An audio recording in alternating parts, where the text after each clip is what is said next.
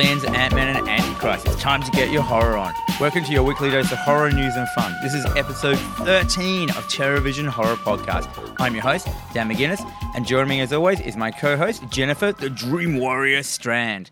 Together, we are two people with a love of horror and feel the burn of our obsolete blockbuster memberships. You can catch us weekly on all major podcasting services and YouTube. Jennifer, how has your week been?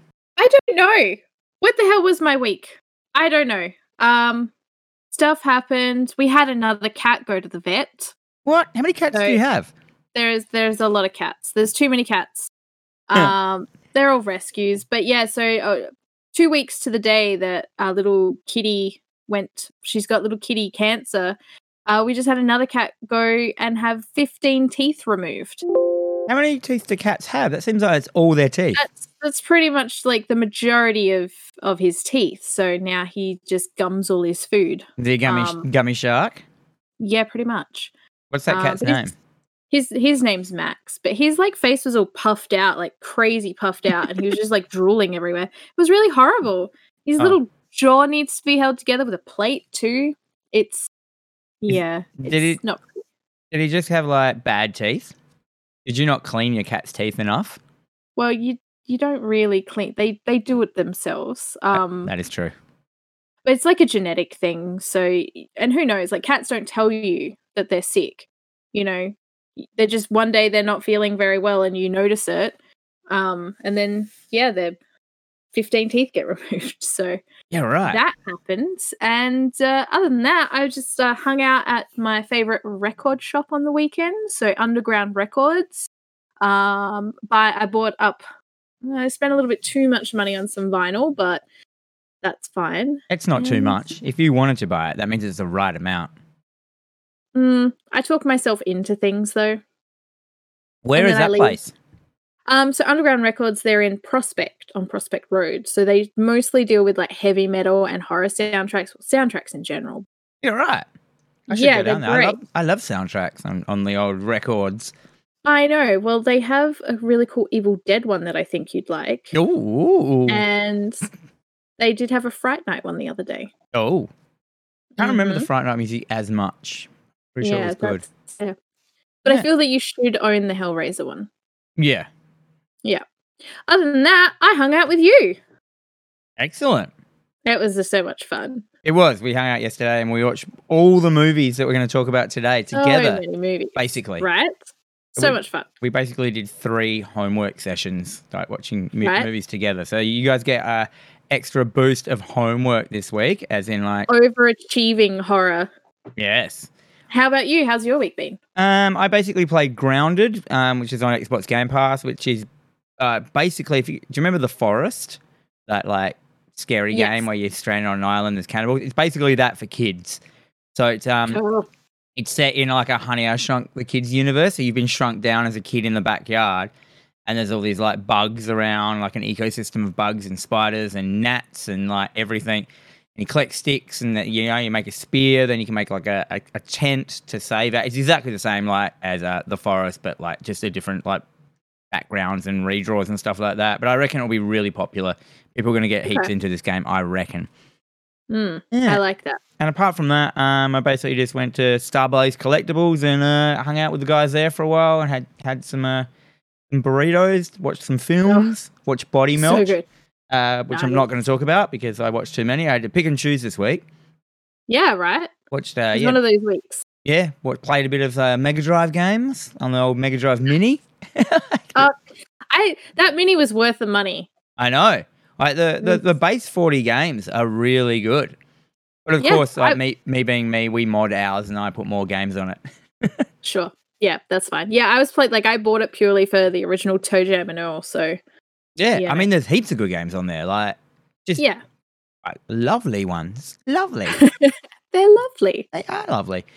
Anyhow, let's get into what we've been watching this week. So let's do our single movies first. So we've only got one movie each that we watched singularly. Um, Yeah. I'll go first this week. Of course. I watched Tremors.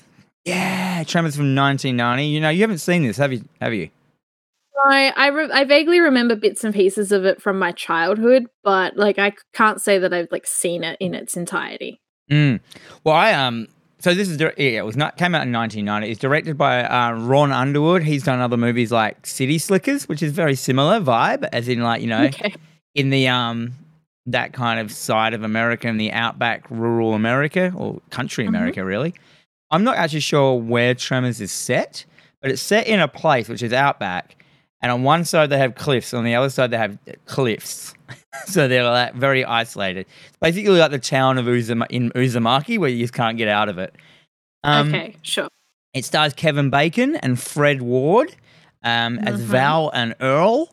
Fred Ward, you don't see much of him, do you? Like, he's a good looking man. He's a good, like, you know, salt and peppery, good, friendly, you know, the silent but strong type.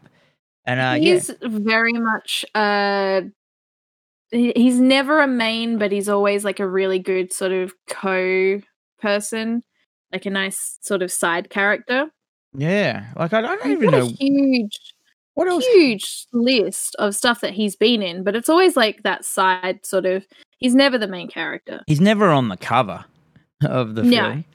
Like he's been. well in he was on forgotten city he was. yeah which is i've never even heard of that film Oh. um Uh, yeah, Yeah. yeah, the, the, he's been in like you know he's got like like a hundred films or whatever under his belt or whatever. But uh, he- oh, he's in a, uh the Crow Salvation. that's a thing yeah, that's a thing that exists that should never existed. Anyhow, he's in it. Uh, Kevin Bacon, uh, Victor Wong's in it. We know him from stuff like Big Trouble in Little China and Prince of Darkness. He's the uh, Mhm. the little. Uh, I'm I'm going to go out on a limb and say Chinese man. Is he from China? um yes yes he is Um, he plays. He's played lots of great characters. He's got that kind of like you know squinty one eye, like he looks old old dude. Uh, you know, he plays a shopkeeper. Uh, you've got um, Ariana Richards as well, and she's the girl in Jurassic Park. So the young girl, oh okay but she's quite young in this. right And then you've got the greatest guy, Michael Gross. So um, Gross, Gross from, and he's the dad out of Family Ties. Ah, fantastic. And apparently he um he started filming Tremors one day after the very last episode of Family Ties. So straight Okay. into it. And Well, then I, no rest of the wicked. Yeah, but I, don't think his career. I mean, he did Family Ties, and that was you know very very successful. Um, and then straight into Tremors, and then he kind of stayed in the Tremors franchise, even when it was going you know down the B grade and C grade vibe. And I don't know if he's done much more, to tell you the truth. I mean, he's got a pretty long list of, of things that he's been in, but a lot of it, especially after you hit the mid 90s, it's very few and far between. Um, I believe he was in uh, How I Met Your Mother for a little for a short spell. Yeah, right. Hey, did Yeah. you know they do? They did. They've done six Tremors films. I, there's so many Tremors films. I didn't know any of this. There's Tremors 2, which I know about because that came out, you know, that was still kind of relevant. Tremors Yep. 3, which was just Michael Gross, and Tremors 4, The Legend Begins, which is set in the Wild West. Tremors Yep. 5, Bloodlines. There always has to be a bloodline. Yeah, like, yeah. which is Michael Gross again. And then you've got the one I've never heard of Tremors, A Cold Day in Hell, which looks like it's ice tremors. Yes. Oh god. Are you going to track that one down? Give that one a watch? Nah. because there's too many other good films I could be watching. But yeah, I kind of just do the first one of everything. That's Oh, fair. sometimes they come back. That's one I do want to watch though, and he's in that. Hmm, okay. Um, anyhow, so for those who don't know what Tremors is about, I'm going to try and read. do you want to? Do you want to read the? Uh, Would you like me to read your synopsis for you? yes, I'm not very good at reading stuff out aloud. The can you read that one for me from the old? Uh, what's it called? Um, Yeah. So, hit Candyman, Val, and Earl can uh, barely eke out a living in the Nevada hamlet of perfection. So, they decide to leave town. Um, despite an uh, a what are these words? fuck who wrote this. Basically, these guys like leave town and they pick up odd readings on equipment um, after they sort of come Co- across a, a, a co-ed. sorry. Oh, okay. So basically, there's Yeah. this co-ed lady in town that's reading seismograph readings for a university, and then um, people start getting killed by Mhm. 30 foot long carnivorous worms. Um, which have three tongues, and each tongue has a mouth on the end of it. yeah, there you go. We Sure. turkeyed it at the beginning, but we got there in the end. It's We fine. did, we did. Um, I loved this film when I was a kid. Um, this was like one of my like you know I had to draw these worms and stuff. Is this- what? what- Yep. Um, what year did it come out? Nineteen ninety. So this is like Yeah. this is kind of like late late primary school for me. You know. Yeah. Uh, draw the worms. You know, have great fun with it. You know, and then number two came out, and one of them they're like they're little chickens. They're like above ground chickens that Okay. yeah, it's really weird. Um, but yeah, some of my favorite things out of this film is like Michael Gross. Gross is because he's like a he's like one of those like full gun lover dudes. You know, like the Mhm. you know basically you know, you know an American gun lover. He's got a basement that he's built. He's got a house that you know with like a bunker in it, basement. You know, a survival plan. And there's this bit where this worm smashes through the um his basement. It's a giant, you know, puppet worm smash through the thing, and they just like look all surprised, and then they they step back, and the camera step pans back with them, and you just see that behind them is a whole wall of guns. And then it's Sure. just, it's just like this like montage of them just grabbing guns, firing a whole clip into this thing, throwing away a gun, grabbing a new gun. Him and his wife are exactly the same, and they're all like, you know, full um, like hillbilly sounding, not not hillbilly, but you know that full rough kind of accent, like Yeah. you know, you A got little to bit do this. redneck. Yeah, a little bit redneck. Yeah. And um, then he gets out. Of he's got a cabinet there with a glass, and he smashed it. He's got an elephant gun in there. You know, like the most ridiculous Oh, gun yeah, sure. and uh, shoots his tremor. Uh, well, they called. They actually. what- It's it's it's got a really great scene in it where they they're trying to work out what they call the monster, and they hardly ever do that in films. Eh? They're going like, Mm, oh, you know, they're called like wormoids, and they end up like, calling them graboids because they come up from underground and grab you and pull you down under the under the um underground. Yeah. And um, and then you know, there's this great. Like, there's a lot of awesome monster carnage in this, and and also human carnage. So it's just a great, great monster flick. And it's got some real, it's got some real weird things in it. Like they well, really always mentioned how much the monsters stink, and Okay. like every time they can, like you know, they can smell them and like and all that. And I'm like, oh, I always wondered what they smelt like because their their guts is orange and their blood is bright orange, and that just makes you think, oh, they smell so gross. Like Mm, anything that has orange yeah. blood is is just awesome. Mhm. And then so the whole film turns into one of these things where you can't go on the ground. So it basically turns into a giant episode of you know the floor is lava. The floor is lava. That's so good. And Yes. and this town that they're in is like you know it's like a six building town which they made entirely for the film. Like Wow. uh, yeah, they, they got this whole town, created it, and that, and you can tell because they destroy everything. Like the worms Yeah. are really clever. Like if they can't get you, they'll start pulling the foundations out of stuff or building traps, like you know, see, you know, uh, falling pit traps and stuff like that. I don't know how they're that smart. There's no explanation where they come from, which I love. Like they just Mhm. suddenly appear.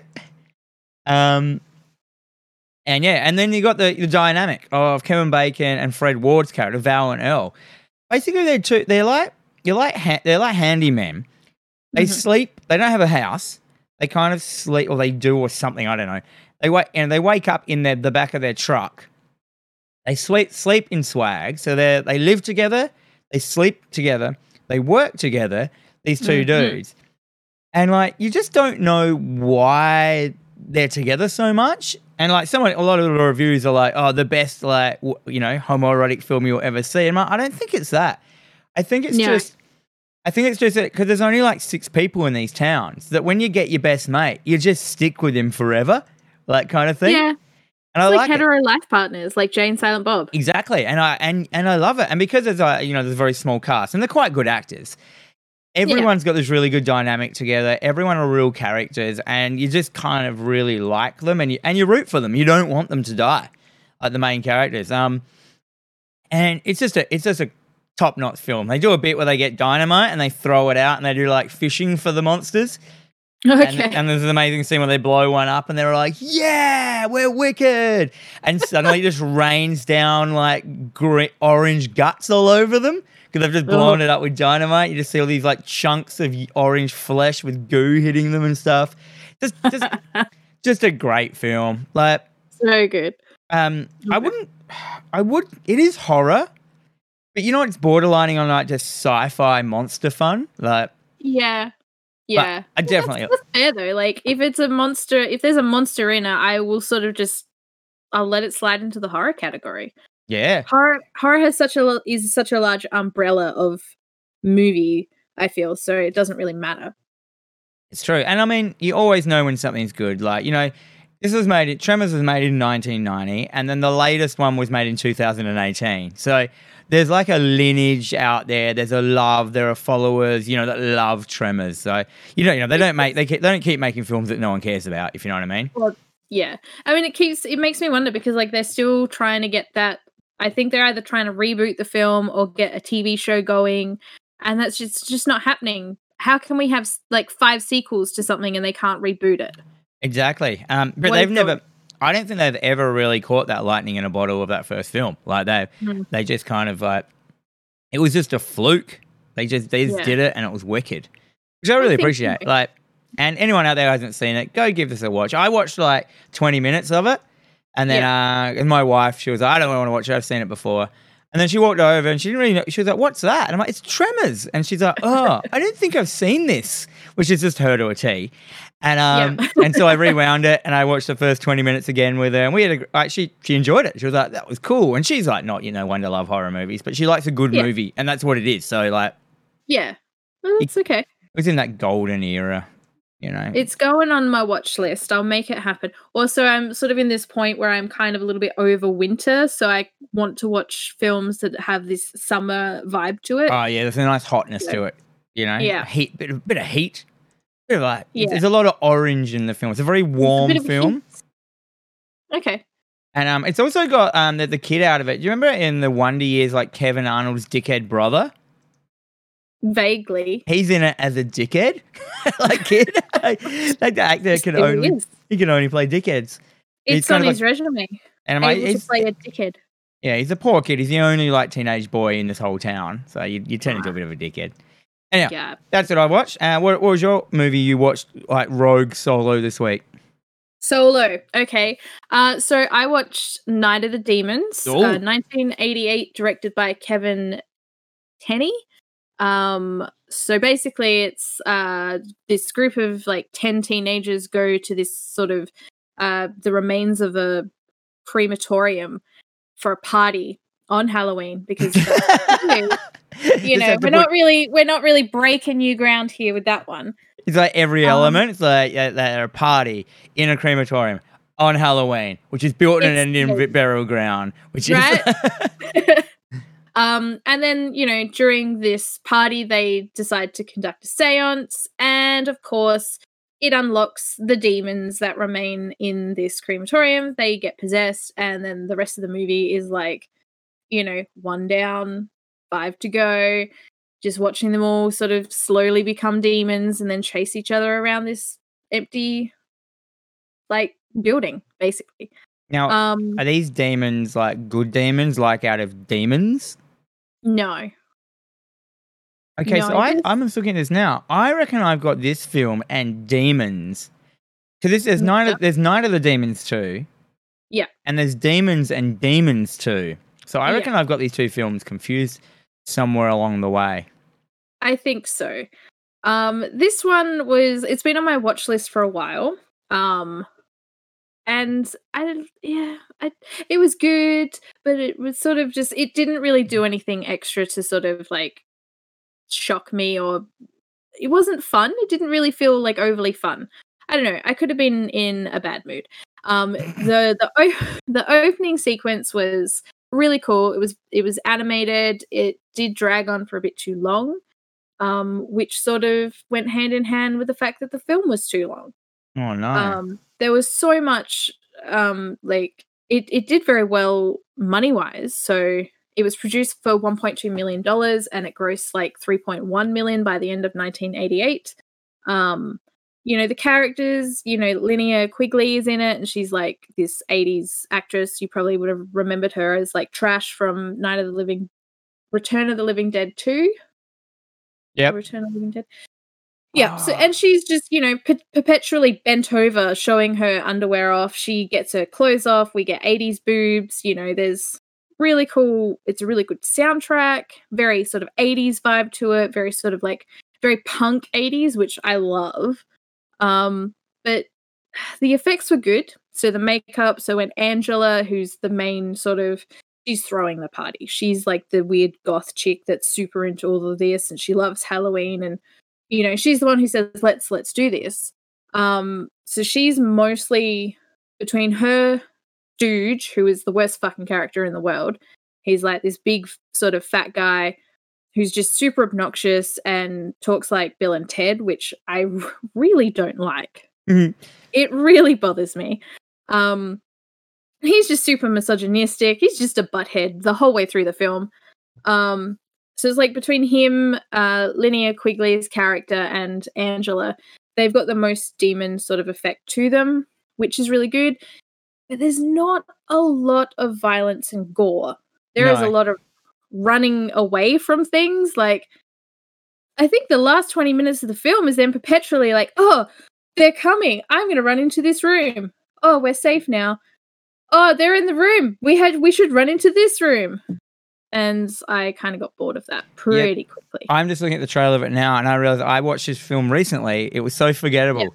It's like it's just Yeah. basically five people in a in a house that they go to party at for no reason. Like you'd never Yeah. go there to party.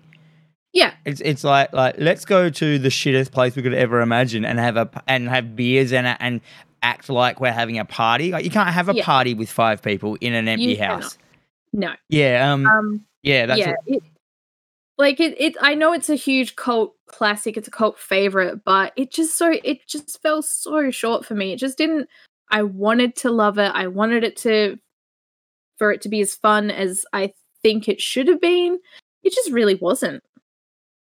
yeah. And yeah, so because I actually watched this one thinking I was watching demons. Like I, I, Mhm. yep, it's totally Okay. it. That's hilarious. I can't believe you watched it. I know. There were some Evil Dead vibes in there, so when they actually release the demons, like it does that super quick, like shooting through the hallways and sort of leading back to them and into them and yeah. It just it was a bit forgettable for me. Hmm. Um and I feel really bad about that. I don't know why. oh, it's just because it wasn't very good. Yeah, I think I should. Yeah, it's just one of those films that you know you talk about it with people and they're like, "It's just, yeah, such a great film." I'm like, I didn't like it. I just because some some of them just aren't good. So now I, I'm actually really excited about this. This means I can find demons and actually watch demons because I remember I've got fond memories of that with the great video cover. You know, the person with the green goo coming out of their face and stuff like that. Like, Yeah, I haven't seen Demons, and I think I was mixing these two films up. So yeah, but again, you did the same same thing. Um, but yeah, bit of a bit of a sad miss for me on that one this week. Um, which is fine because we watched other films that turned out to be very interesting. yeah, so that's basically the end of what we've been watching. We can move straight into homework, should we? Yeah. All right, let's do it. Homework.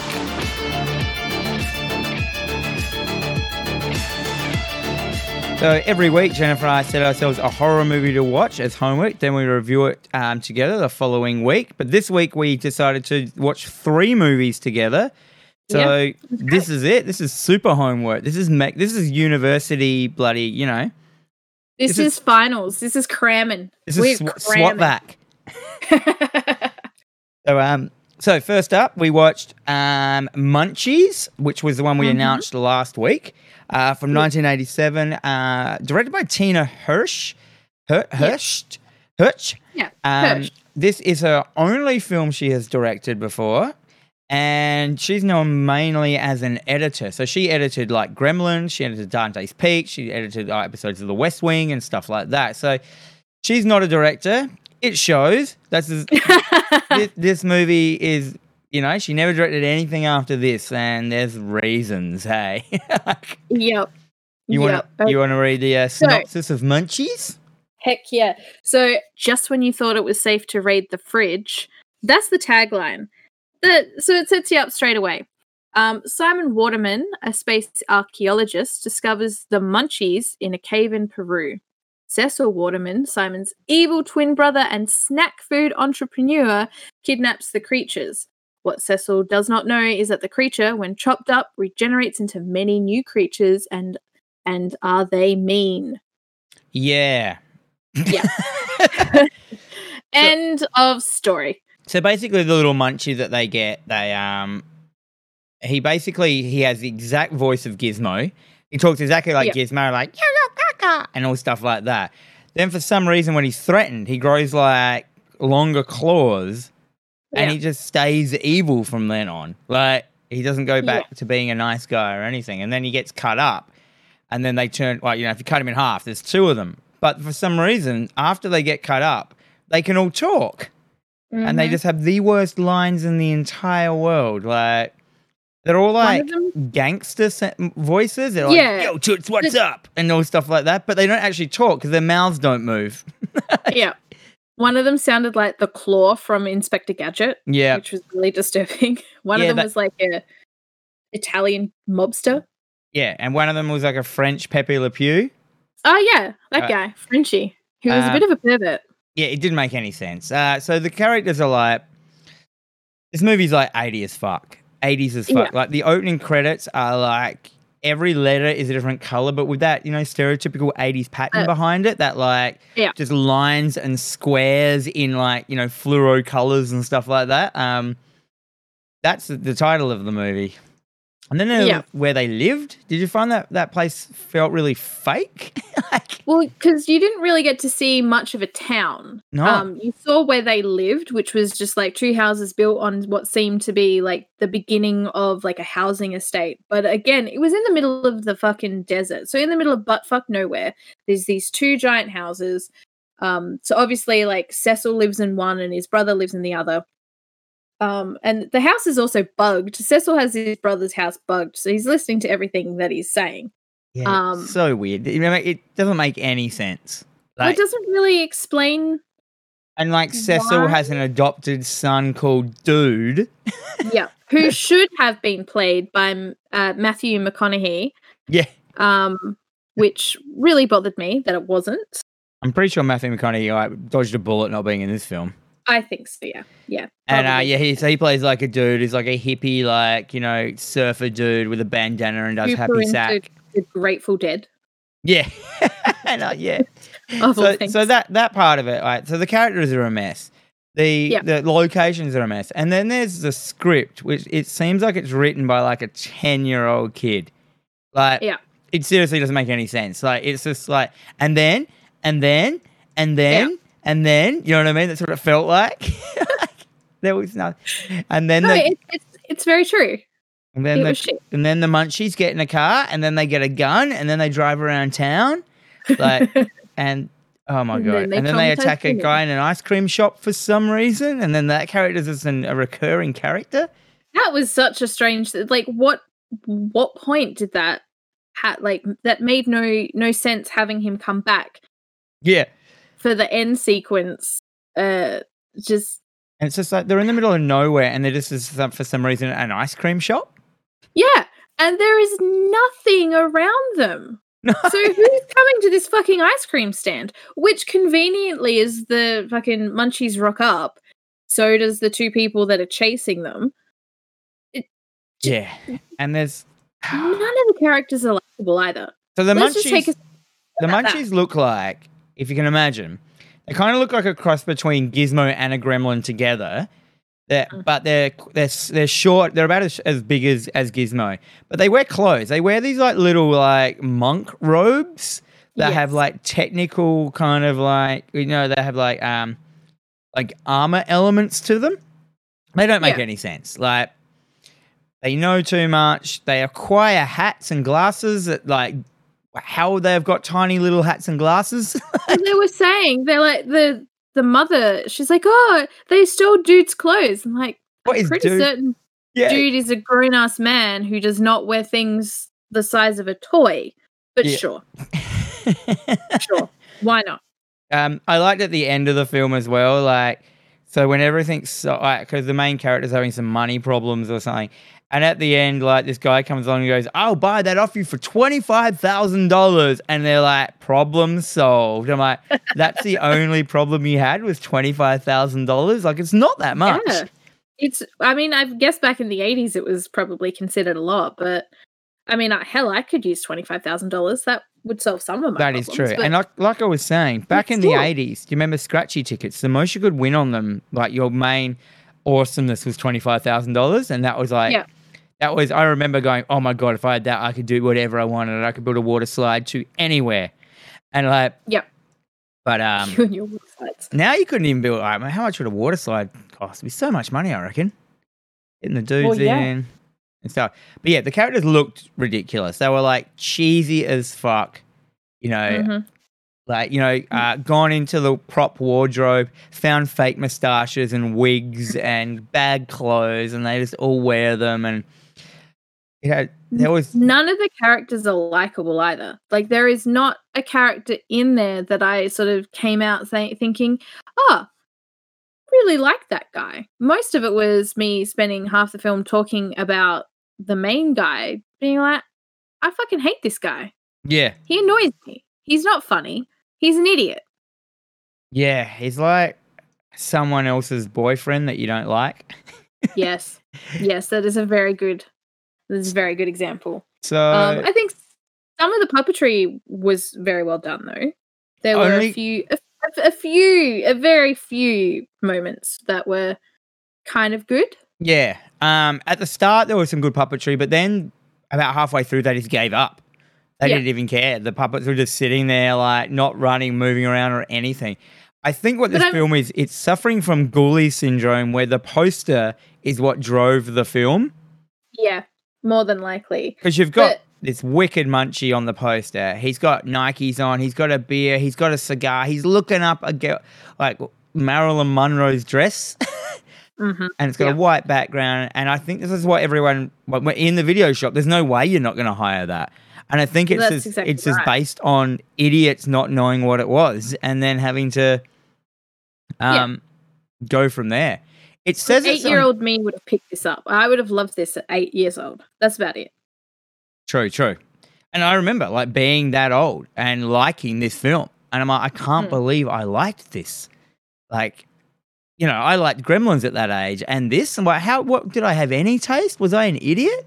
The answer it is sort of makes me th- like I know that in the 80s like you could get away with just that little bit more but this film it, it sort of tried to broach these like next level sort of things so there is like a very small moment where you know dude gets uh slashed with his the the munchie like cuts him with his nails and they kill him you don't see that that like obviously they don't show you that um, they just discover the body later. But then there's other moments where, you know, they're smoking, they're drinking, they're flipping old ladies off in the car. They were, I think they were trying to sort of. I was trying to make like a classic like comedy kind of thing, but they unfortunately the people that were doing it didn't know what funny was. Like, Yeah. Yeah. but, there was um, probably also not a lot of budget either. So everything about it was just really bad. Yeah, and now I wouldn't recommend this. Um, I gave it No. half a star. Uh, you'd be better off watching Gremlins Yeah. or any other thing like that. Um, Critters, go for Critters. The girl actually in it is in Critters as well. Oh, is she? Yeah, she's like the sister in Critters. So she's now been in two little monster movies. Um, Yeah. And they made massive references to everything. It had Gremlins references, remember? Like the car Yeah. the Munchies drove was a gremlin. Like, and Yeah. on the, the when they're reading those newspapers, it had all stuff about gremlins on the back and that. I'm like, sorry, guys, you're not gremlins. And you're never Yeah. to be. Because you never shit. will be. Nah, yeah. Take, sit down. Sit down. I gave it one star, but I think I was being generous. Yeah, Um, shouldn't have been. There was was probably a even any reason I good music in it. Like, no, no, the music was shit. The All right, people let's were let's shit. move let's move on because as we go on, our list gets better. Oh yeah.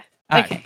So the next film we watch, we watch these all in a row. We watch Mm-hmm. Altered. Now I went on a mission because I love alien abduction movies, alien, you know, like uh, coming to Earth for the first time, first contact movies. Mhm. uh, third kind movies, Close Encounters of the Third, yeah, yeah stuff like that. Um, Fourth kind movies as well and stuff like that. So I, I, I thought I'd watched them all. Everyone, I, I wanted a new one. So I was looking up, you know, top 10 alien movies, alien abduction movies.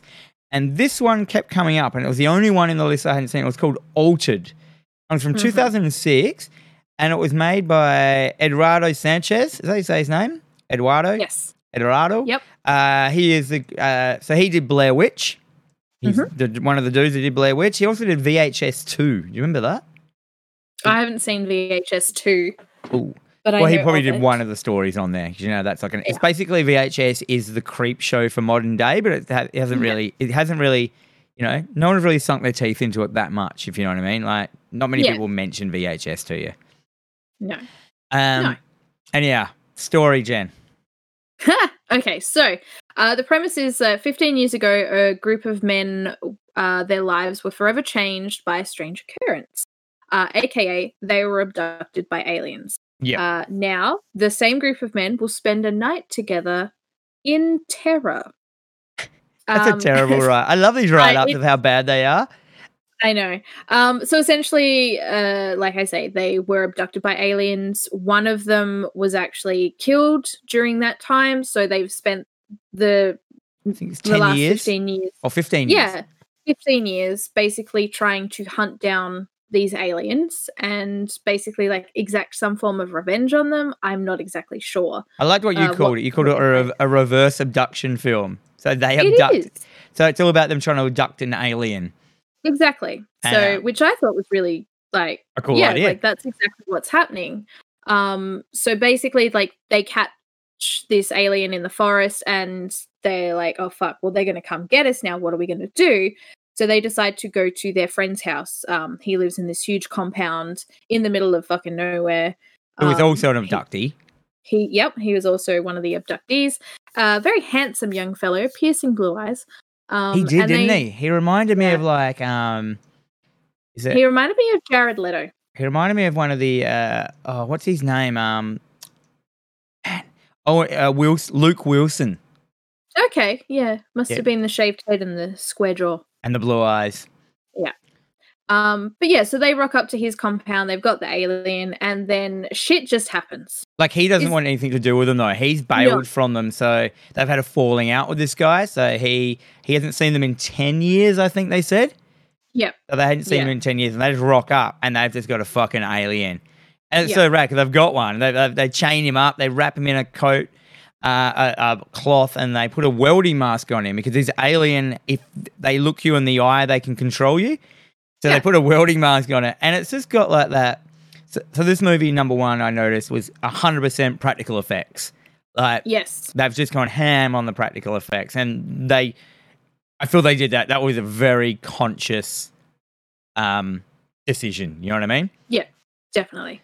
and uh so that they've got this alien they've got him tied out they put him on a table and you got it's got all those really indulgent things in it you're like you know you get to see you never kind of see the alien for a long time. They keep him hidden because he's wrapped up and that but he's still moving Yeah. around and like it's just really uh, you just want to know. You just want to know what does it look like? What's going on? What can it do? What's happened to them? Why do they talk about being changed? And you know what i mean? And like Well, Uh, there's that one scene where it sort of starts to get a little bit loose, and of course, they, you know, the guy's like hitting it in the face with the a wrench, and it accidentally breaks the welding glass. So a little bit yeah. It can then see out of it. And one of the the girl the girlfriend sort of walks in at the wrong time. And just the way the head turns and you you can't necessarily see eyes but you can see something. And yeah. it just sort of holds on that for a second before she's then in this trance. Um i thought that was really good. Oh yeah, I thought like all the kind of like, I it, it- and it just went. The ideas just kept coming out and out and out, and like, so you had that kind of thing with the yeah the the, the aliens can can you know possess you if they look at you and Yeah. stuff like that, and like. And and the story is that they've got this alien, and they come to this guy, and he's like, "Dude, you're an idiot. Why'd you bring this alien here? You know, if you kill this one alien, it'll like they'll come down and wipe us out, and not us. They'll Yeah. wipe us out as Everyone. humans. And he's like, "Why would they do that?" And it has that really good line in it. Remember, it was what was it? It was like, "Oh, what happens when an animal like kills a bunch of Kills a humans?" Human. And he just and that's all he says. And it's just like, yeah, yeah, we come in and we destroy all those animals. Like, Pretty much. Yeah. and it's just like, Um, oh yeah, cool. So they can't kill it either. And they're like, what do you do with it now? Like you've got it, and it's Yeah. just like, and then like, well, you know, he starts to get out. He bites one of them, and then there's this whole scene of him, like he goes through the whole good. film, like you know, first it, it it starts rotting his flesh and all this stuff, and he's just like rotting away and away and away till the end. He just looks fucking disgusting. Yeah. it's skin's- very Cronenberg, very The Fly. Yeah, he basically goes through the Brundlefly um, Yeah. transformation, which is cool. And so that's happening, and then you've got like, and then you've got the main guy who's like, he was abducted with the rest, but the rest like got brought back, but he stayed up there. Like Yeah. they kept him and did more experiments on him, and Yeah. then um dumped him. Um, but then they want him back for some reason, and yeah, so he's got these like he's got these extra powers that, that which is why they kind of probably dumped him in the first place. But now they're like, well, Yeah. that human's too dangerous to, you know. Yeah. So I mean, got- I, Yeah, we don't want to give that away. I mean, well, this film came out like what ten years ago, so we probably delve into it a little bit. Um, but basically, the the idea is they're there because they want him back. Yeah, And that- not that- a coincidence. yeah, that alien didn't. They didn't really catch the alien that much. The alien let it him let them catch him because they knew Yeah. that they would bring him to him.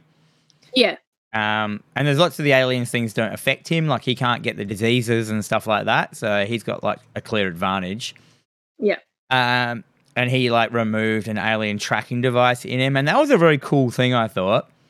Oh yeah, like I really like the way that um it it looked and the way that it sort of made all the little the the clicking sound. Yeah, and Um, like I like the way that it had to be attached to a living organism to work. Yeah, So later on in the film, when they remove the ticker, the alien, the clicker transmitter, the alien actually cuts someone open and puts it onto their intestines to try and get it to like re reworking again. yeah. Um, yeah, But I, great. I I liked when they were saying like, well, how did you know that you had it? And he's like, I could hear it tick. oh yeah, oh, imagine that's- hearing that's- clicks in, yeah. from inside of you. Yeah, right. It Uh, would feel really weird too. It had a bunch of cool deaths in it, like uh, lots of intestines out of people. It had some nail gun deaths and stuff like that. Ugh. Oh, we've got to mention as well. These guys are redneck hicks. Yes, They're they like are. you know full on, just like mullets. you know mullets, uh, you know tobacco chewing dudes. But they're all kind of like dumb, endearing characters that are kind of lovable. Apart from one who's a dickhead, but you- yeah, but they one do of them a, is a dickhead.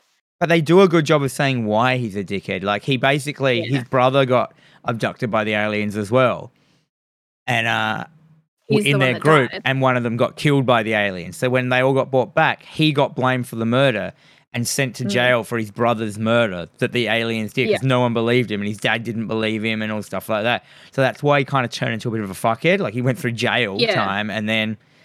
So it is understandable, and he has the most like he's the one who wants to fuck them up the most. Like, like he can't It's true, handle like- the fact that he can't kill them, kill this one because it'll bring. I more. like. I spent a lot of the film being like, I fucking hate this guy. He needs to die. And then he uh, basically has like the worst death out of all of them. And in the end, you're kind of like, oh, now I feel bad for wanting him to die so badly because it was all just, you know, oh, the poor guy had a bit of a bit of a bit of a rough trot.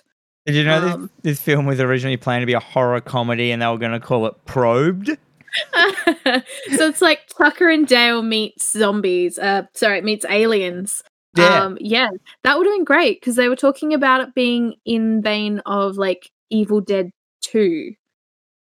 yeah. or, I, I like, got Evil Dead Two vibes out of it. Eh, like it, Yeah, had, it had kind of bits of comedy, but it was it wasn't really funny, but it was. You know what I mean? Like yeah. There's a lot of like really good like moments where they're sort of just just the way they were interacting with each other it was just pretty comical as well. mm. and the the alien looks great as well. Like full just Yeah, person. I liked ninety percent of it. Once I saw it in its like in full, I was like, eh, it had a pretty good butt on it.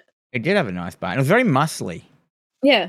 Like it had a back, like you know, a full fist of the North Star, like looking back on him, like so many muscles Yeah. and that.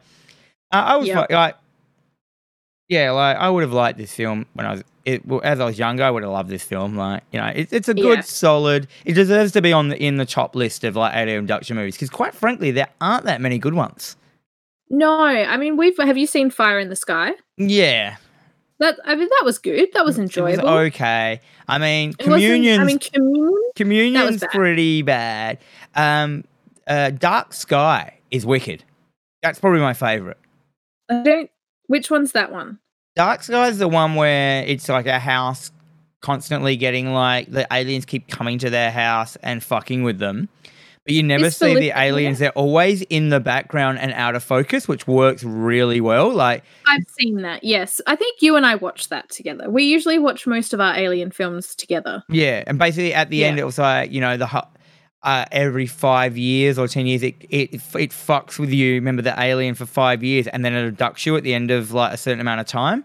Mhm. and then yeah. so they're trying to protect this kid that's been happening to, and there's two brothers, and then in the end you realize like the twist of the film. I'm not going to say the twist because it's a really good. Go watch Dark Skies. It, Yeah. It's got a twist in it, which is a great twist, and um, it's just a really good alien abduction film, which was quite creepy, like, and yeah, it's it's it's good. It's just a, a good one, good one. Mm.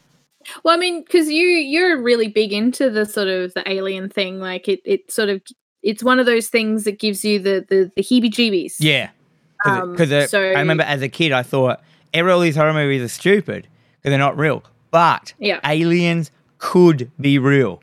They're the only thing. Like Grays, there are so many people out there that say they've been abducted. You know what I mean? There's no one out there that Yeah. s- it says like you know a bloody a monster came and destroyed their city. like, Yeah. But yeah. Um, I mean, look, I watched War of the the original 1950s War of the Worlds. I think I was shown that when I was like way too young. I would have been like four or five, and it terrified me. So from there on out, alien films terrified me. The concept of aliens terrified me. And then of course, because I have like high anxiety in that, like I need to in like engulf myself in this information and basically just make it so much worse. So as a kid, I was reading like alien books and all this weird paranormal shit. And then, you know, so forever I was like completely paranoid and totally scared by it. But, you know, Yeah. it's kind of, it's good to have someone else who's really sort of into that, but also understands on that level. Yeah, well, I got my fascination through. Um, I, I our family has like uh, my uh, aunties and uncles have a uh, property in Sejuna, and it's Yep. in the middle of nowhere. It's like twenty five minutes of driving through scrub just to get to their property, kind of thing. You know what I mean? It's in the middle of nowhere, and uh, there was this like so. This is it started off like there were these dudes that kept coming from the government there was a meteorite had hit like a while Mm. back and they came and like and they did all this testing and stuff and then they just kind of left and they came back another time or so did some testing at this meteorite site and left so that got us thinking as kids so well, what is it 'Cause it's probably nothing it was probably just do you know uh, astrologists or something like that wanting to you know test out find meteorites Yeah. but as a kid we thought it was something you know way more sinister Yeah. and then course. one day there was like a documentary on like um it was uh back then there was only channel 2 they could get uh, and it was like and it was a it was a documentary about a people bunch of people who said they'd been abducted by aliens and like to me television was the truth as a young kid so i was watching a Yeah. documentary about a bunch of people that said they'd been abducted by aliens so to me i was like it is true it's in a documentary on the television it must be true. and on ABC. Yeah. ABC don't fuck around. Exactly. Um, it could have actually been in Parja television. I'm not sure. Doesn't matter. Um, and so then me and my cousin were like, "Oh man, that was heaps scary," and I didn't realize how much it affected me. Uh, and there Yeah. was like, um, this is an old farmhouse we were staying in. There was like, you know, a corridor, and at the end of the corridor was a door to the outside and had a little window on it. And we're like, what if the aliens just looked in the window and all this stuff? And ever since that day, I've been scared of them. Like they've always haunted my memories, my dreams, everything. Like, Yep. and it was that, That is- one TV show at the wrong age watching it, just like you. Yeah. Yeah. yeah. And that's all it takes. But that does lead me into a if you know of any uh, alien abduction films that you recommend, like I don't care if it doesn't have to necessarily be like more on the horror side. Uh whatever you want to recommend, like we'll give it a go. Man, I still love, love Independence Day. I think it's one of the funnest, coolest like alien. See, that's not alien abduction. That's like fourth kind, isn't it? Like that's yeah, that's, that's that's alien invasion. that's invasion. Yeah, and where fourth Yeah. kind is, you know, uh, fourth kind is like yeah, uh, uh, first contact kind of thing. I love Yeah. Contact, like that film. I think that movie's great. First, um, uh, what's the other one? The Arrival.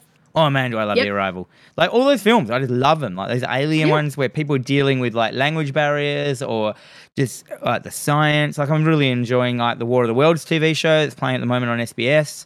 Yeah. Um, I know no one, no one has to tell me that you can download the whole thing. I'm watching it just weekly, weekly on SBS. Cause I, what's that? As it's intended. Yeah, the way the aliens intended us to watch it.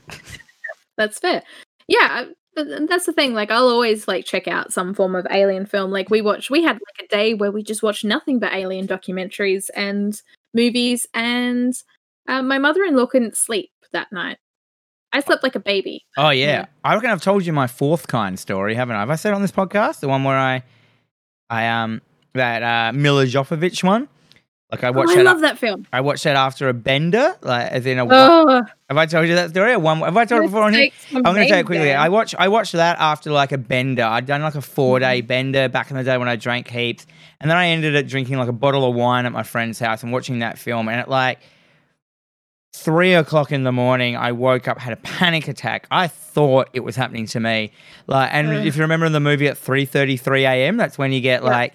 Thing I had to stay there. and I sat for half an hour watching the time because I was convinced it was going to happen.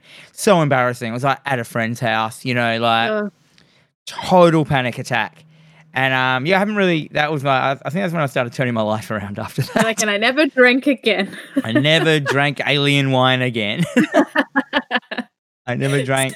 You know, I never drank what was it like bin wine that I found in Yeah. someone else's garbage. oh God. Yeah. Yeah. Okay. That is a good opportunity to turn your life around. Yeah, but uh, so that, that's it. Alien movies. Yeah. Fourth kind, third kind, second kind, first kind. Nah, first kind's boring. I don't even know what that is. That's just looking at like pictures of aliens, isn't it? In a People magazine. There's a whole rundown. Yeah. No, that's fine. Yeah, I didn't know that. Um, Thanks. Anyhow, let's move. anyway. Oh, anyhow, what did you think of like Altered? All. Oh, yeah, overall. like overall, I really enjoyed it. I will definitely watch it again. Um, I think my partner will really enjoy it, so I will probably give that another watch very soon. Mhm. Um, yeah, like I definitely recommend. Like if you like alien films, if you like a little bit of sci-fi, if you like rednecks, then yeah, check check out this film. Did you know, every Saturday night, I'm, I fully feel like watching a redneck film. sure. no, I, I think It- for yeah, for people who like alien abduction films or any of that kind of stuff, this is a great film. It should be. You should watch it at least once. Put it on your catalog. And as I said, it's the Blair Witch person, so you can get. It's got a nice gritty vibe to it. Do you know what I mean? Like the only the only thing I had, well, I think both of us said that I we didn't like with the practical effects is there wasn't enough blood in the film. There were, Yeah, there it- were people getting like throats cut, stomachs disemboweled, and then there was just no blood. It was just the gore with a little bit of blood, and I was like, there should have been blood everywhere. They should have gone Yeah. ham on the blood, and it just would have topped it into a, a better, a better rating. You know, it it just would have been like that that extra bit of like, nah, nah this film Yeah. is awesome, and that's all it needed was just a bit Yeah. more of a realistic blood or over realistic blood. hmm Oh yeah, just go go crazy on that shit. Yeah. I, I want it to be like, this is the amount of blood coming out of a person in real life. This is what's actually come out of this person. I want it to be ridiculous. Yeah, like that. What is it? Ninety? You got ninety liters of blood in you, or something like that? Is that Yeah. right? And um, I, I want to see so. ninety liters of blood come out in a bloody paper cut in a film. I go. I want. Same. Yes. Yes. That's Oh, what. I want. That's our, yep, that, that's our that's our opinion. Let's move on to our third homework film. Uh, top of the list is Yes. we watched the 1980s. Is that 87? No, no, No, No, it was 2007. 2007. You're 2000 thinking of the Fog. Yes. Um, Yes. 2007, uh, The Mist. Yep. So this is done by Frank Darabont. Darabont. He did. Um. So he's he's done a, a bunch of um, uh, Stephen King. Once he's done the Shawshank Redemption. He's done the Green Mile, um, and stuff like that. And then he's given a go of The Mist. Yeah. So is there a synopsis of The Mist that we've got? Yes. Yes. Uh, after a violent storm, a dense cloud of mist envelops a small Maine town, trapping artist David Drayton and his five year old son in a local grocery store with other people. They soon discover that the mist conceals deadly horrors that threatens their lives and worse, their sanity. That's a good one. That's that, that's That is a good one. We we It's should pretty ju-. We should judge the accuracy of synopsises as well. I think so. Yeah. I like a tagline as well. What is their tagline? The Is it- tagline is belief divides them, mystery surrounds them, but fear changes everything. That's a pretty good tagline for this Yeah, film. It's pretty good. Also, there's no way in hell that child was five. No, No. he's like he's like eight. Yeah. Eight, maybe nine. Or Not that I have children and can tell what ages and whatnot, but still. So um, straight away you've got in it actors. You've got what's his name, Thomas Jane. So yeah, you've got Thomas Jane, uh, Laurie Holden, Toby Jones, Marcia Gay Harden, um, and then Basically, the whole cast of The Walking Dead. Well, this is also so Frank Darabont actually did a- adapt The Walking Dead to TV, so that Yeah. would be why. There are four pe- actors in this that are in The Walking Dead. I, I looked into it afterwards. I was like, and it's so weird, like seeing them all there. And do you know what's really weird? He What? wanted, um, uh, he wanted Thomas Jane to play Rick Rick Grimes from The Walking Dead, but it didn't work out. It's so funny because last night you were saying, "Oh man, he would have actually been really good as Rick Grimes." Yeah, because he's got like the look of Rick Grimes from the comics, a bit more than I thought than Rick, Rick skinny Rick Grimes did. If you know just what I mean. Rick. uh, the guy that they got to play, the, the Englishman. Yeah. Uh, so yeah, so straight away you got a, uh, you know, you got a, you got a good bunch of, of cast. You've got a, you got a Stephen King novella based on, Mhm. um, and they go into it. So what I liked about this film is number one, I thought it was set in the day, hard to do a day horror, Mhm. I love a day horror. super hard to do a day horror. Did you like this film, Jen? Fucking loved this film. So hadn't I hadn't watched this film, and I don't know why I had avoided it for so long. There was probably some really ignorant and stupid reason as to why I never watched it, but I'm kicking myself because I loved this film. Yeah, there's a whole bunch of trivia about this film as well. So there's like, hmm So we're not gonna. I, I know this film came out in like yeah the same the same year as Altered, but I don't. I'm definitely we're definitely not spoiling the end of this film because for Mhm. people who haven't seen it, it's got a great ending. And what makes this film is not only the great content of the film, but the ending is really cool. Um, Mhm. So basically, uh, Frank Darabont um, agreed to make the film with Dimension only under the condition that no matter what, they wouldn't change his scripted ending, which they agreed to. And he Yeah. actually like first got offered by another producer um, thirty million dollars to do it under the provi- the provision that he change his ending that he had Yeah. originally. And he's like, "No, I've been sitting on this ending for twenty years."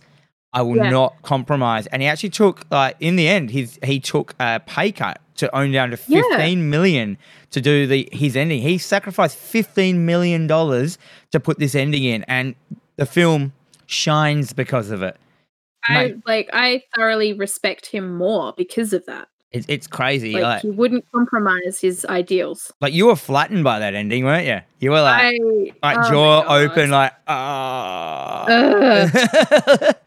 Like I, there was a part of me that saw it coming and i'm like yep this makes sense and it happened and i was like i'm still shocked and what the fuck? Oh my oh it's like i kind of needed to hug something after that like Mm. it was Well- it was bleak but it was perfect. And um, Frank Darabont originally wanted to make the movie in black and white, um, and they wouldn't let him. And eventually, the film there's like if you get the two disc DVD version, the second disc has a black and white version. that's been rejiggered that he's created. Like, uh, so if you want to see in black and white, it works in black and white as well. I actually, I still think it works better in color. Um, Hmm.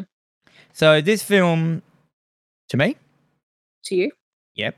Had um sick like usually in a film I've got, you know, like two standout moments that I'm always waiting for. You know, you watch a film and you're waiting for especially with horror films, you're waiting for that moment. You know, that Mhm. scene where this happens. This film to me has six of them. Yeah. Which I find and I'm gonna name them off. Number one, I, I name them tentacles. Number two, bugs and bugs and birds. Number 3 Mhm. spiders. Number four, car park monster. Number five, giant monster. And number six, the end. That's that's accurate. Yeah. Um, I really enjoyed the the creature designs. Um, the they did do some practical effects, but they really relied, and it was I mean again 2007, so they were really relying on C CG for their effects and designs and stuff like that. So Mm. I won't hold that against them. Um, I think it was also done by the same guy that did something. Pan's Labyrinth. Pan's Labyrinth. what? That might not be accurate. Like Don't hold Del. Toro. I think Del Toro recommended the company. Oh, okay. So it's the company he uses that gets all his shit done. Yeah. Yeah, Yeah. right. It makes Uh, sense. um, like, they, I reckon that would have been for the practical effects, like because there's a bunch of the spiders in it that you know are puppets and Yeah. stuff like that mixed in with CG. I actually think the the only thing that lets this film down is the tentacle scene. Yeah, that was pretty. Like, I really enjoyed the bit where it like was suckering the guy. Yeah, um, and, that like- to me was amazing. Um, but yeah, that was like the one thing that let me down. And I really love, you know, giant octopus or octopi, however you want to say it. Um, yeah. But Yeah. as I said, it's right at the start. It's one scene, and you've still got five other moments to go after that kind of thing. Yeah. Um, yeah. So you you you want to talk about your favorite character? Oh, Ugh. oh Karen. fucking fucking food house Karen. I hated her. I just You didn't She hate her acting. me You hated her character, which you were I supposed to do. So she's played by uh, Marcia Gay Harden, who is a phenomenal actress, and she really so she plays Mrs. It was it Carmody. She Yeah, can't- basically plays this god bothering woman, and Who, who just, at the start of the movie is known as being like a crazy, a crazy eccentric, like god botherer. But because all Yeah. this shit's going down, and that's what that tagline was about. It was like once you know, like yeah, people get scared enough, they just start believing stuff. And because she's there Yeah. fucking preaching that eh, you know it's all like this is like your fault, you're all the sinners and all this stuff, and people start going over to her side, and it's really scary. And end up a lot of the scariness is like how scared people will just bunch together in a group, and that goes full Lord of the Flies as well. Like, so there's people obviously don't believe in God, and like how Well, yeah, ridiculous it is. It's, it's basically fear fear based leadership. It never works. She is she is basically the equivalent of the the Bunnings Karen that we've got in the media at the moment. She everything it and it's it is also coincidental as well. So little things that she's said, you know, it's kind of like having a one of the sidekicks. Like, oh, there's someone in the room who has a letter T in their name, and like 20 people are like, oh, that's me. Yeah, that's totally me. You can Yeah. read my mind. So it's just everything is happening, and people start to sort of separate into groups. So you've got the sane people, then you've got Captain Holt's sort of logical. I've even though I've seen the proof, I'm not believing what you're saying. Denial, yeah, they're they, they're running they're running under denial that it can't be real, so it's not real. Exactly. There's and then you've groups. got then you've got Karen, and she is just you know everything starts to get worse, which means she's talking louder, she's talking more. yeah, the, the more people that get to, yeah, the more people that get killed, the more it solidifies her argument that it's like the uh like uh what is it when God comes down and takes everyone, like the the end, the apocalypse or whatever, and that the devil and that you need to do a sacrifice, a blood sacrifice to you know Yeah. like so that's they start kicking people out into the mist who are just completely innocent, but they find ways to make them like bad guys, and it's terrifying. yeah. It's mob Um, mentality, and it's great. Well, and that's the thing. Like this movie sort of relates really heavily to you know the current COVID situation and how you know we should all be doing the right thing, but then there are the people, and it's always The like the idiots that are talking the loudest that get paid the most attention to, Yeah, and it- that's the people you don't want in charge that end up being in charge. Has- Um, Remember, it has that conversation where they just basically shit on humankind. Like, oh my god! And we're just both sitting there like, this is pretty much what's happening right now. yeah, and like, Um, and that was a full indulgence scene they put in there. You know what I mean? Like, there was Yeah. no need for that, but it was great. I was, I was like, yeah, say it, say it. Yeah, you Yeah. said it. You said it. So you said really it good. Say it again, and then I have, a, Um, then I have a cigarette. Ooh. I mean, look, don't get me wrong. I I'm in no way telling people they can't have religious beliefs. Like that is in no way what we're saying at all. Like everyone beliefs, ideals, whatever you want to do. Not a problem. This woman, I wanted her to die, and I wanted her to die so brutally and horrifically, and I was kind of let down. Oh. But I thought it was You good. know? Like the the, the person that good. killed her was like, I thought that was really weird and Yes. bold and like that was it just a- was. a, normal little dude. It was a like- strong moment. So spoiler alert, she dies. Um Look, it came out 10 years ago. You've seen it. yeah, Um yeah, it just she fucking pissed me off so much and it, that's that's what she was there for. and she did she it well. Did such such a good job. Um yes. Oh god. She's make she's making me mad just thinking about it. Yes, apparently, like Stephen King said that he was genuinely frightened by this adaptation of it, and uh, Yeah. Frank Darabont, when he heard that, described that as the happiest moment in his career that he got to scare Stephen King. Yeah. Like, I mean, you kind of want you can put that on his tombstone. yeah, you- I scared Stephen King. yeah, it'll be on my resume, definitely. what have you done? I stared Stephen King. Holy shit! Well, give this man a job. man. yeah, right. Um, the spider scene I really like. Um, I mentioned it last week uh, in my you know favorite spider scenes. Yep. Um, I just like yeah, as I said, you really like the design of the monsters in them. They're like it's basically like another. It's not like. Did you know that um, there's a a Mist TV show? Yeah, I think I started watching it. Yeah, I um, I look like when I my girlfriend was saying, she's like, "Oh yeah, we started watching that Mist TV show." I'm like, "Did we?" yeah, it's I don't remember. You know what's weird? I've watched the whole thing and I didn't realize I'd watched it until I watched the trailer last night. I was like, oh, there's a Mist TV show. And I'm putting it on. I'm like, oh, I've seen it. It's Yeah. because it's not Mhm. like in in that, it's the same idea, but the mist is the actual monster. It kind of just it groups together to create this black mist and it kills you. And I'm like, that's Yeah. not cool. Like the idea of it is that like in this is that the, it's it's a it's an open to portal's been open and a world comes Yeah. through, and it's Yeah. like they're not necessarily malicious everything in it. It's just like it's just wildlife from a, another dimension that doesn't work in ours. Like Exactly. And I think at no point, I mean, okay, with the spiders were probably the ones that were malicious. malicious. Um, but like the scene with the bugs and then the sort of the bird creatures, Yeah. they they didn't try to get into the building. They were just trying to get to the bugs, but it just wasn't until the the uh, window gets smashed that they are in there, and then all of a sudden, and it could have just been a threatening thing.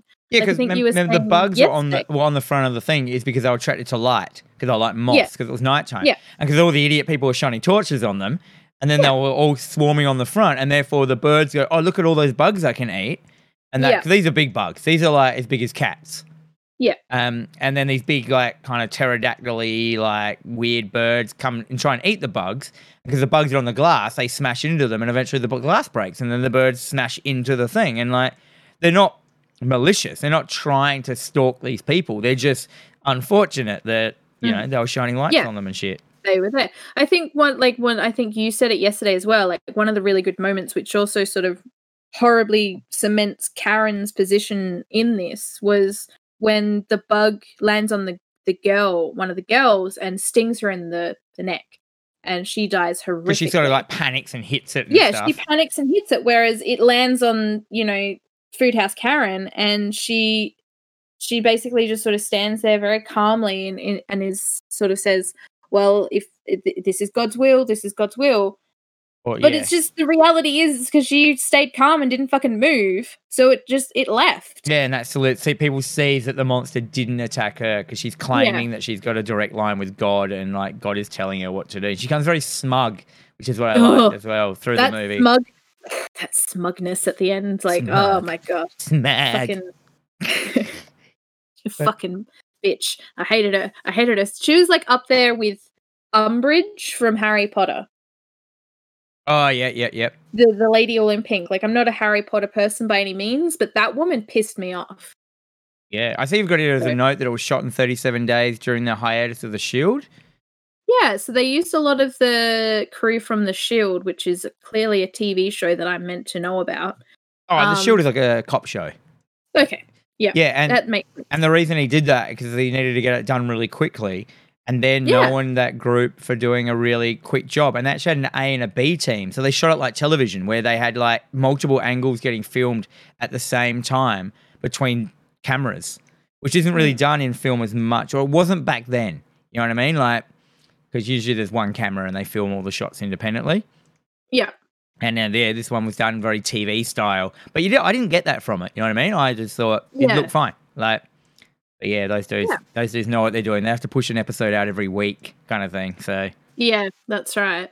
Um, I really enjoyed the the scene at the loading dock as well. So when they first opened up the roller door, but the mist doesn't come in, it just sort of stayed there. yeah, and do like that? had well they did that with um it was like uh controlling the temperature in the room as well as the the air pressure because you know if you open up a door it would have just rolled in but for some reason it just didn't and i And if you had really too much air that. pressure in the room, it would have blown it all away. yeah but again that's what i said last night it's like you know how to get out of the mist just giant fans just walk through like fanning away the mist you're fine I'm pretty sure the monsters wouldn't care if the mist isn't there. That's true. Um, I found that the you were saying about one of the monsters representing uh Half Life. Oh yeah, yeah. So basically, the game, video game Half Life, is inspired by this novella from Stephen King. So Yeah. in the movie, there's a, an army base at the top of a mountain, and then the mist pours out of it with all the shit happening. In Half Life, there's Black Mesa in the army base at the mountain, and Gordon Freeman causes his experiment, which which opens a hole to a parallel universe, and that's that's Half Life. And so these are two tied in, and there's actually the car park monster is one of the monsters from Half Life that you you That's fight cool. and, and stuff. So number one, Half Life is like you know one of my favorite games of all time, and then this is one like one of my favorite horror movies. So and that they merge together, so it's just all beautiful. Just worked well. Shame that TV show was so forgettable. We've all forgotten it. Because Um, part of me was just like, maybe I'll rewatch it, and then I I think I was checking out the trailer while I was watching before I watched like a, an interview uh, with the director, and I kind of went, mm, yeah, maybe not. yeah. Just Nah. continue to live my life. So overall thoughts. I loved it. I gave it four stars. I would 100% watch it again. Probably not soon because I need to get over the Karen. That is true. Um, But yeah, this was really good. I kind of really regret not watching it sooner. Yeah, Yeah. well, it doesn't matter. Now you've got it now. Now you have well, it. now I've seen it. Now I have seen it. Now My life it. is just a little bit more complete every day. And it was good because I was trying to find a movie you hadn't seen. I know. That's so hard when we run through movies. You're like, seen it, seen it, seen it. Yeah. Haven't seen it, but you've seen it. that kind of thing. All right. let- Um, yeah. Let's move on. Let's move on to horror news. So each week, me and Jen take you through the horror news that you need to know about it. Welcome, welcome to horror news. um, what's our first story? Okay, we're back into Scream Watch 2020, folks, uh, because Courteney Cox is returning as Gale Weathers. So she hasn't. This was like this is the first we've heard of her coming back. Yeah, so I mean, everything is in huge speculation. It has been for weeks. Uh, Neve Campbell's still in talks, uh, but Courteney Cox officially signed on. She is going to be Gale Weathers. What about Arquette? Oh, he signed on ages ago, but He I was- honestly don't he- think he had much else going on. Yeah. Does really Courteney Cox have heaps of stuff going on? I don't know. Neither Yeah. do I. Uh, but she's got friends' money, so she's fine. Friends money. She can Yeah. do whatever the hell she wants. Because I watched Scream, as, as we know, I watched Scream 4 the other day, and she, Yeah. like, she's had a lot of work done. She looks kind of not like she does in, in the first ones or like she did in, in uh, Friends. I don't know if you'd be friends with her if you knew her these days.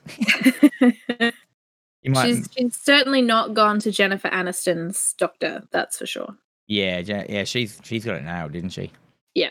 Oh, yeah. She got it good. Um, yeah, I mean, uh, it. I mean, she she got a bit like um her character in Scream Four was a little bit you know egotistical kind of at you know, you know, Well, she, she's always been egotistical. It's just now she's um not as famous anymore.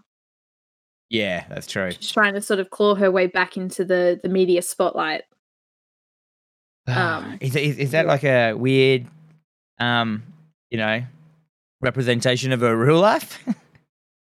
Quite possibly, yeah. Like, I mean, it, it was good though. Like, she had this this super strong career the whole way, th- sort of through the franchise, and then you get to the the fourth one. She she decided to marry uh, Dewey, and they went off and moved back to Woodsboro. He became the chief of police, and she just sort of became like a housewife, is my understanding. Um, because yeah, you return to her, and she's trying to write a book because obviously Sidney Prescott has written a book, and she's all in the limelight now, and she wants back in that that light. So Hmm. Now, great scene. so Neve Campbell's still not a yes on this. She's still not a yes. Um, I I don't think they can go ahead without her. Nah. I don't, and I don't want them to. Um, but now that you've seen Ready or Not, because it's the guys that did Ready or Not, Yeah. how confident do you feel that they're going to be able to do justice to Scream Five? Well, I think they definitely can. Heck and yeah! they're, they're probably going to come at it at a bit of a different angle because they, they clearly think uh, they've got a good like, head on their shoulders, you know, uh, the way they handled Ready or Not. Um, a totally Yeah. fun film. But, yeah, So I reckon they, they're really going to, uh, they could breathe new light into it. Um, I think so. and I mean, for those who haven't seen Scream 4, really go watch it. You don't have to watch um, two or three. It's No. basically just all based on Scream 1. And Yeah. then uh, there's a little couple of mentions of other stuff that happens in number two and three, but you don't really have to know what. All you have to know is that is that Dewey and Courteney Cox, Ar- Arquette and Courteney Cox are married in it now. Yeah. Like um, that's all you need to know. That's Yeah. And it just goes. It does it really well. Like it's it's super. It's super clever. It's super awesome. Like it's got all those like in jokes. It's got like lots of like callbacks to horror, like the first one did, in a really different, ingenious way as well. So worth Yeah. having a look at. Exactly. Like definitely definitely recommend that one. Yeah. But yeah, so that was that was just a Scream Watch update because we haven't had a Scream Watch update for a while. Scream Watch. 2020. love it. We'll get shirts made.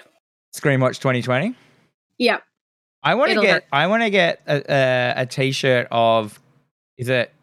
What was it called? The what was Scream called in Scream Five? Stab. Stab. Yeah, Yeah. I want to get that that bright green stab t-shirt. You know that's You know, I used to have one of those. and uh, because like for those who don't know what we're talking about within within the Scream universe, there's movies of the happenings that have happened because they've sold the rights to movie companies, and it's called Stab, and Yeah. um. So they can do a lot of referencing of like the first one and the second one, Stab one, Stab two, and Stab three, which represent Scream one, two, and three in the franchise. Uh, Yeah. So you get all these really, uh, I hate to use the word, but like meta conversations that they're like, no, that was from the first one and stuff like that. And it's just like, ah, they're talking about that, but they're also talking about this, um, which I thought was really good. But yeah, I want a stab t shirt because it's bright green. I love green. I love Yeah, green. it's oh, you like green? Yeah. Uh, it's really pretty. If I find, uh, I'm sure you can get one on Redbubble, but fuck that. You want official. You want official, properly done. I'll find you one. Yeah, because I have I did actually look and found some, but they were like by the time I got shipping, they were like seventy dollar t shirts. Yeah, that's my life, Dan. Oh That's, that's, that's my life. Oh no! All right, Mhm. what's our story number two? Okay. Um, so um this one is over at Dread Central. Um, so it looks like the Hellraiser movie reboot will have new Cenobites, but only if they can get past Clive Barker's lawsuit. So does Clive Barker's lawsuit not let them have new Cenobites? They have to use the old ones. that's Well, how, I mean, that's I how that thought- article reads. Yeah, so I would my understanding, um, because you know I've got so many law degrees behind me. My my understanding is uh they wouldn't have the rights to uh like Pinhead because he is part of that sort of character design. So I'm guessing they would have had to create something new for these films if they don't have the rights to Pinhead. Yeah. Well, I mean, if they're going to reboot, they can reboot. If you, I I feel like if they're going to reboot, they should stay within the universe of Clive Barker's universe. But if there's a lawsuit going, they're just going to have to like do it so far removed from it that what's the point yeah, of even doing it? If you do you know what I mean? Like you just like this is a weird one because I not this is not to be mistakenly confused with the new Hellraiser film um that's coming out. Yeah. Uh, so I I don't know, and this is this is the thing that is going to sort of like throw me because I I don't I don't follow this lawsuit, the news that's happening with it, but my understanding is the rights you you can't make the film without having the the whisper the little whisper of pinhead because he is what's going to sell and market this series and the movies and everything like that Pinhead and his um, gash. Yep, his gash. He's going to flash his gash. Um, so you kind of need him just purely for marketing purposes. Like he doesn't even need to be in it, or he could be in it for like thirty seconds. But Oh, they no, need, they've they've done that before. You know, like heaps Yeah. of times, just popping Pinhead in the last. You know, films that weren't a Oh, Hellraiser don't film. And what was that? It was like Inferno or something like that. Just had Yeah. him in it for like ten seconds at the end. Yeah. and then just yeah, it's but like, you better believe he was on the front of that cover because he's that marketing tool. He's the you know he's the face of Hellraiser. Well, the- Um, the, thing is, like, so this this lawsuit is Clive Barker is suing to get the rights of Hellraiser back from like the Yeah. franchise. So if he wants it, I mean, I mean- he can still write. Obviously, he still has like the novel rights because he's you know brought out the Scarlet Gospels and stuff, which is a Hell a Hellraiser novel and stuff like Yeah. that. So he must have like you know the rights, to, but not he wants the film rights back. And to tell you the Yeah. truth, like he should get them back because. He is it's his creation. He's still knee knee deep thick into this universe. He's still writing the novels. The law is out there. You know, there's there's rules that can't it can be bent and stuff like that, but they can't be broken in the Hellraiser universe. And I just feel someone else isn't gonna get that. You know what I mean? Yeah. Like they're gonna like go, oh, that Cenobites can do everything. Because a lot of the the the problems with Hellraiser franchise at the moment is that they think Hellraiser is Pinhead, but Hellraiser is not. It's like it's a it's about the world of, and we've been through this before. It's about the different Yeah. gashes, which are like the teams of Cenobites. It's Yeah. about Leviathan. It's about you know like the gods of hell and stuff like that. The princesses and crap. Um, Yeah. and So I you- it's it's a you got to know the law. You've got to be deep into the law, and a lot of I think movie makers are probably not there. Like I I know at least maybe two or three off the top of my head that would be able to produce something like this because I know that they're like crazy deep into the Hellraiser lore and like they've either written comics for Clive Barker, um, they've been involved in all these ways, but it's I think if you want to do it, you're going to need to have like some kind of deep deeper knowledge rather than just like a base like oh yeah it's like captain america he's that guy with that shield. Let's make 10 movies yeah. you need there's more to it it's not j- as simple as copy and paste onto a you know here's Well, a new dvd Unfortunately, I feel like they have just been copy and pasting Hellraiser movies just to keep the Yeah. license. So that's why. that's exactly what they've been doing that's why we've not had a good one in a number of years is because every so often they have to make another one to keep the rights Yeah, I um, yeah, I want so out of this situation, I want Clive Barker to win. I want him to- Yep. to create more more um films, especially in this day and age. He's he's a if you look at the old Cenobites, like the original two films, practical effects up the wazoo, like like you know, and effects that are like, still cutting edge. Like you know, as I said before, the chain effect it still looks wicked, like it coming Yeah. out of nowhere and just going tight, like and and it just looks fun. And like you kind of got to have an idea of how they do it, but like the fact is they did do it, and like Mm. it just works. Like the chains, and they're scary. L chains. Mm. Yeah, I mean, I guess it's just it's just a matter of waiting and seeing. So we'll have Scream Watch 2020, we'll have Hellraiser Watch 2020. We'll just keep everyone up to date on Just it. keep you, yeah, in case you, you, you know. Yeah.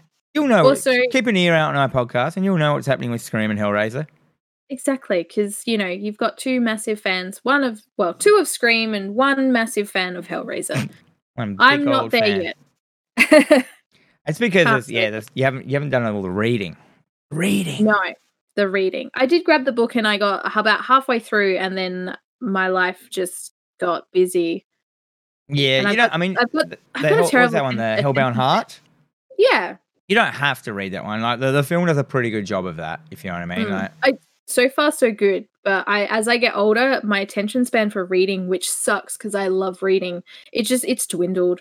I need like I don't even know what I need to be able to read anymore. I need like a, a quiet room, no distractions, no phone, and that's just never gonna. Happen. What happen, I've been so- doing recently, and I know this sounds very old, old person, because I am. I've been like it. going to bed a little bit earlier and reading in bed before I go to bed. My novels. on- Do you know I like go to bed at eight thirty? So yeah, go to bed at eight. go to bed at eight, read a chapter. yeah, man. I love it.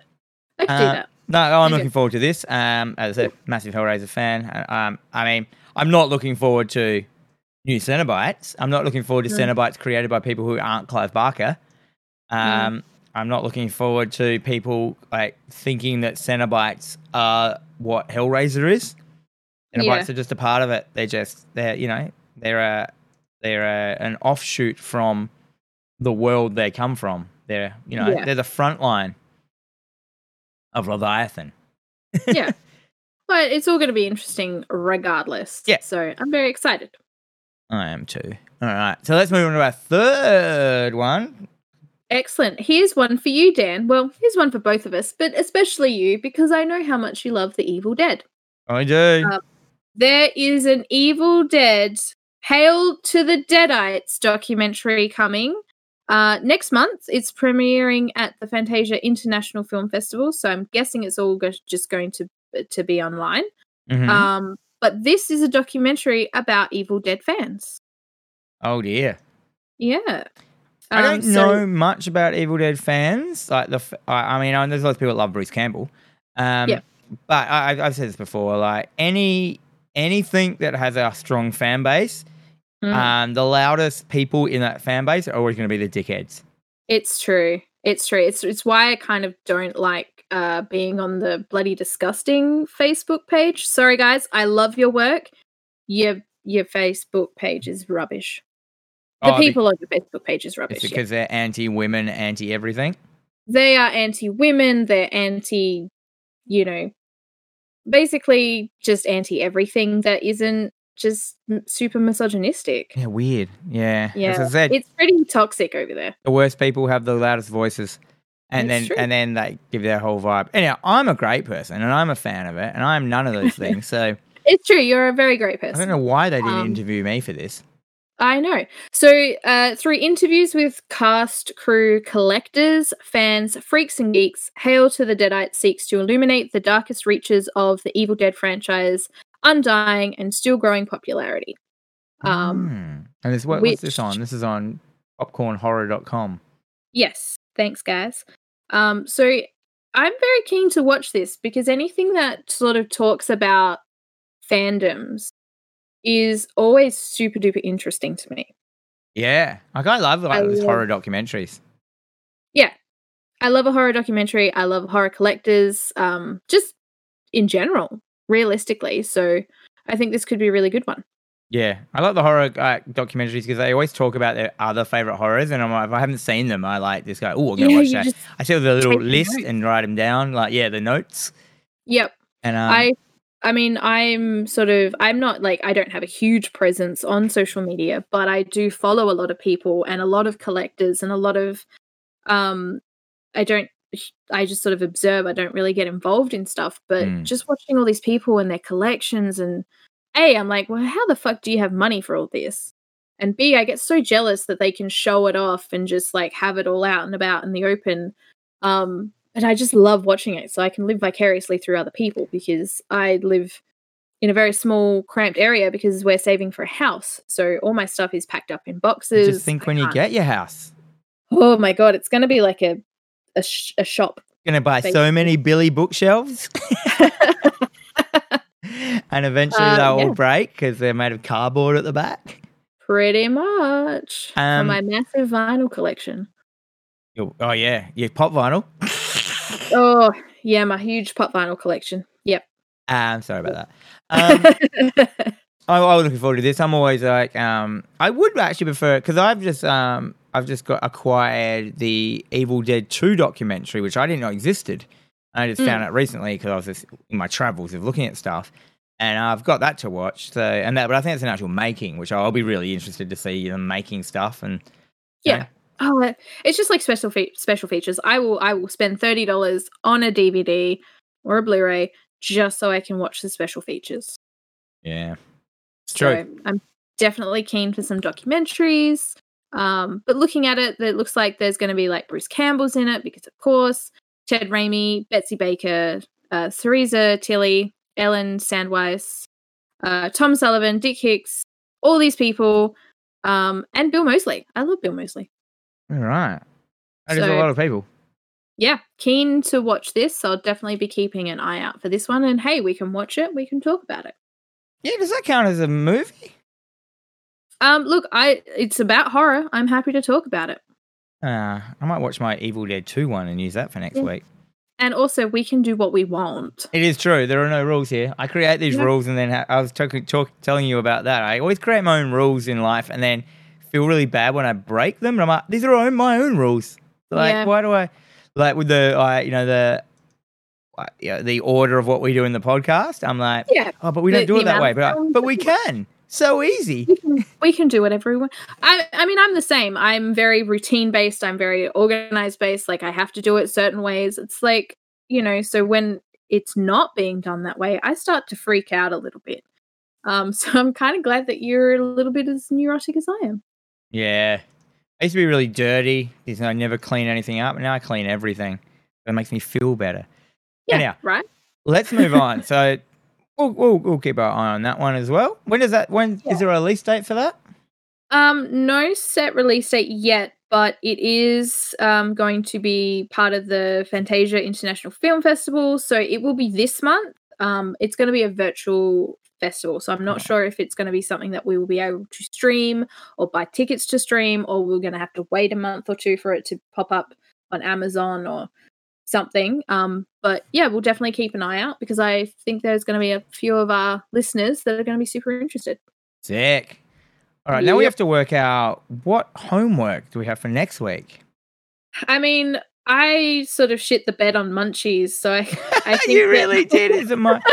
That's my. It's my. Um. Anyway, so I think you get to you get to shit the bed next week. uh, I'm trying to think. What? What? I'm kind of like going between Night of the Comet. Have you seen that? Uh, I haven't. Um, or there's like of unknown origin, which is Cosmatos and Peter Weller. Oh. always like you know. I mean, I mean that's that. I mean that sounds like a marriage made in heaven, but then again, that was like Leviathan was the same Mhm, um uh, vibe as that. Sleepaway Camp's always a good one, but you've seen that, haven't you? I have seen that. Yeah. I'd like to point out that I've gone a whole week this week without seeing any dicks on film. I'm pretty happy.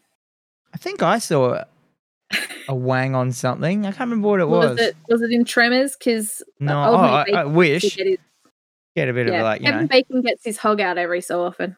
his hog, his his Yeah. boss hog. Yeah. There's also the video Dead. Have you seen that? I haven't, but it is on my list of things to watch. It's 'cause I really weird. Like, I really like the poster. Yeah, it's kind of like real low budget kind of vibes. Like, Okay. um, it's like it feels like it's a shot in a video camera. You know what I mean? Like, Yeah. Okay. I think we should do Night of the Comet because I've been like, Do think- it. I th- we've been thinking about or what was the other one? I was um no Night of the Comet. Let's do Night of the Comet. Cool. Uh so that is we need to look this up quickly. So if people want to, you know, if they want to uh, watch along with us, Mm. know what it is. It, Night of the Comet, 1984, directed by Tom, oh, Tom with a H, like Tom. Mhm. Um, Eb- Eber Eberhard, Ardit. That's a hard one to say. Uh, so he's done stuff like, oh man, nothing really. Yep, that's just like, oh, Naked pretty much Fear. I was a teenage Faust. Sure. yeah, nothing. Um, Okay. But this one has like, I think this is like an Omega Man vi- vibe. They came, they shopped, they saved the world. That's its tagline. Mm. 1984. So let's see what that's like. I assume it's a horror film, Um, I think it's like a horror sci-fi film. Um, kind of like They Live. Yeah, definitely kind of like they live, I think. Um it is apparently streaming on Tubi. Um To be US, as- AU, yeah. uh, it says AU and US and as we've recently discovered, Tubi is a bit of a liar. Yeah, that Um, is true. I'm I'm logging into it now. Night of the Comet, Chibi. It says it's here. Oh, Oh wait, uh, this video is currently not available. fuck you. It's probably on YouTube to be honest because there's been a lot of really mm. cool movies on YouTube. Like that's where I mm. found a bunch of stuff to watch. That is true. Like usually, like you can find Night of the Comet, widescreen, full movie, 1984, YouTube. Done. Not very good quality, but you Just know, pretend you're watching it on VHS. It's two 240p. I apologize for that. I'm sure you guys will be able to hire it from your local video shop. Yep.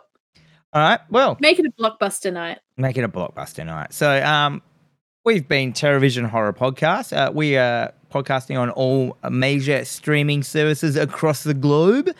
So go over there if you like what you've been hearing today. SoundCloud, Stitcher, Spotify, iTunes, iHeartRadio, all those, all those, uh, all that riffraff, and Mhm. um, give us a heart, follow us, give us a star rating, leave a review. Like all those things help us so much. So if you're, if you're, a, you know, if you're, a, if you're a weekly f- listener to this podcast, please leave a comment on whatever platform you listen to it on. Every for everyone, it helps us out so much.